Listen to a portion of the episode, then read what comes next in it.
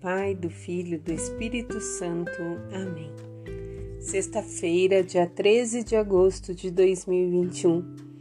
E à luz do Espírito Santo, nós vamos ouvir as palavras do Senhor e meditar e viver essas palavras. Lá em Josué, capítulo 24, versículos do 1 ao 13. Essa palavra vem nos mostrando a renovação da aliança do povo de Israel com o Senhor. Moisés foi quem instituiu a aliança, conforme o Senhor havia pedido. Depois, Josué renova essa aliança, fazendo com que as pessoas realmente cheguem à terra prometida.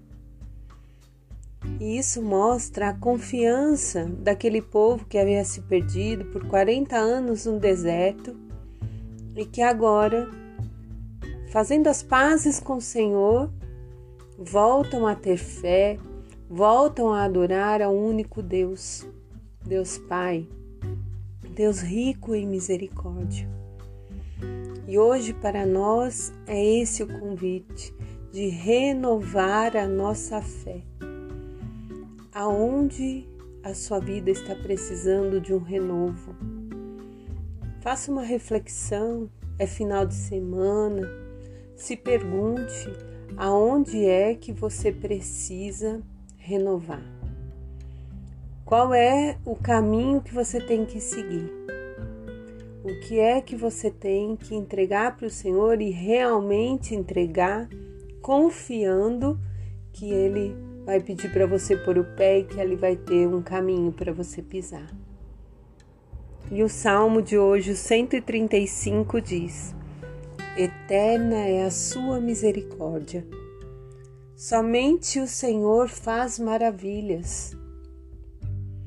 Que nós possamos realmente confiar, porque o Senhor faz maravilhas. O Senhor faz novas todas as coisas. E Ele nos deseja nas suas novas coisas. Ele nos escolheu. O Evangelho de São Mateus, capítulo 19, do 3 ao 12. E os fariseus gostam de fazer perguntas para o Senhor, para Jesus, querem pressioná-lo de alguma maneira. E então eles perguntam, perguntam para Jesus se é permitido divorciar-se da esposa. E Jesus diz assim: No princípio, o Criador fez o homem e a mulher. Por isso, o homem deixará pai e mãe para unir-se à sua mulher, e os dois serão uma só carne. Assim, já não são dois, mas uma só carne. Eu fico maravilhada com essa promessa de nos tornarmos uma só carne. A grandeza, o mistério do sacramento do matrimônio. Naquele momento em que nós damos o nosso sim, fazemos o nosso juramento, nós prometemos amar um ao outro por todos os dias de nossa vida até o fim. E essa promessa não é feita para o padre ou para as pessoas que ali se encontram. Sim, eles estão ali para testemunhar. Mas nós prometemos ao próprio Deus, à Trindade Santa, ao Pai, ao Filho e ao Espírito Santo. E da mesma maneira que eles são três pessoas em uma única, em um único coração, nós, sendo duas pessoas diferentes, nos tornamos uma porque estamos inseridos nesse mistério da Santíssima Trindade. Estamos envolvidos, abençoados pelo próprio Deus que desejou a família. A família é um projeto do coração de Deus. Muito agrada ao Senhor a formação de uma família e uma família basta ser um homem e uma mulher. Não necessariamente precisam ter filhos. Os filhos são um dom que o Senhor nos dá para educar para Ele. Não é, é motivo de glória ou de desglória, não.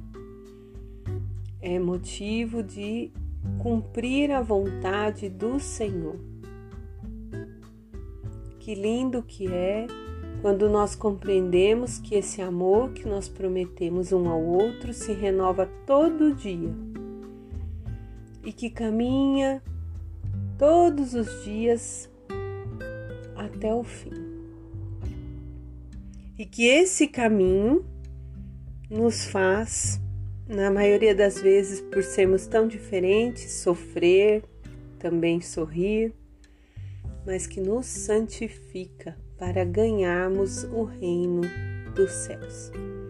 E no final desta parábola, né, dessa conversa, melhor dizendo, Jesus diz que alguns não nasceram para casar, que alguns doaram a sua vida em favor do reino. Esses são os sacerdotes, que também são chamados a ter a igreja como sua esposa. Que lindo! Temos dois sacramentos tão lindos diante de nós. Que possamos bem viver cada chamado que o Senhor nos faz. Em nome do Pai, do Filho, do Espírito Santo. Amém.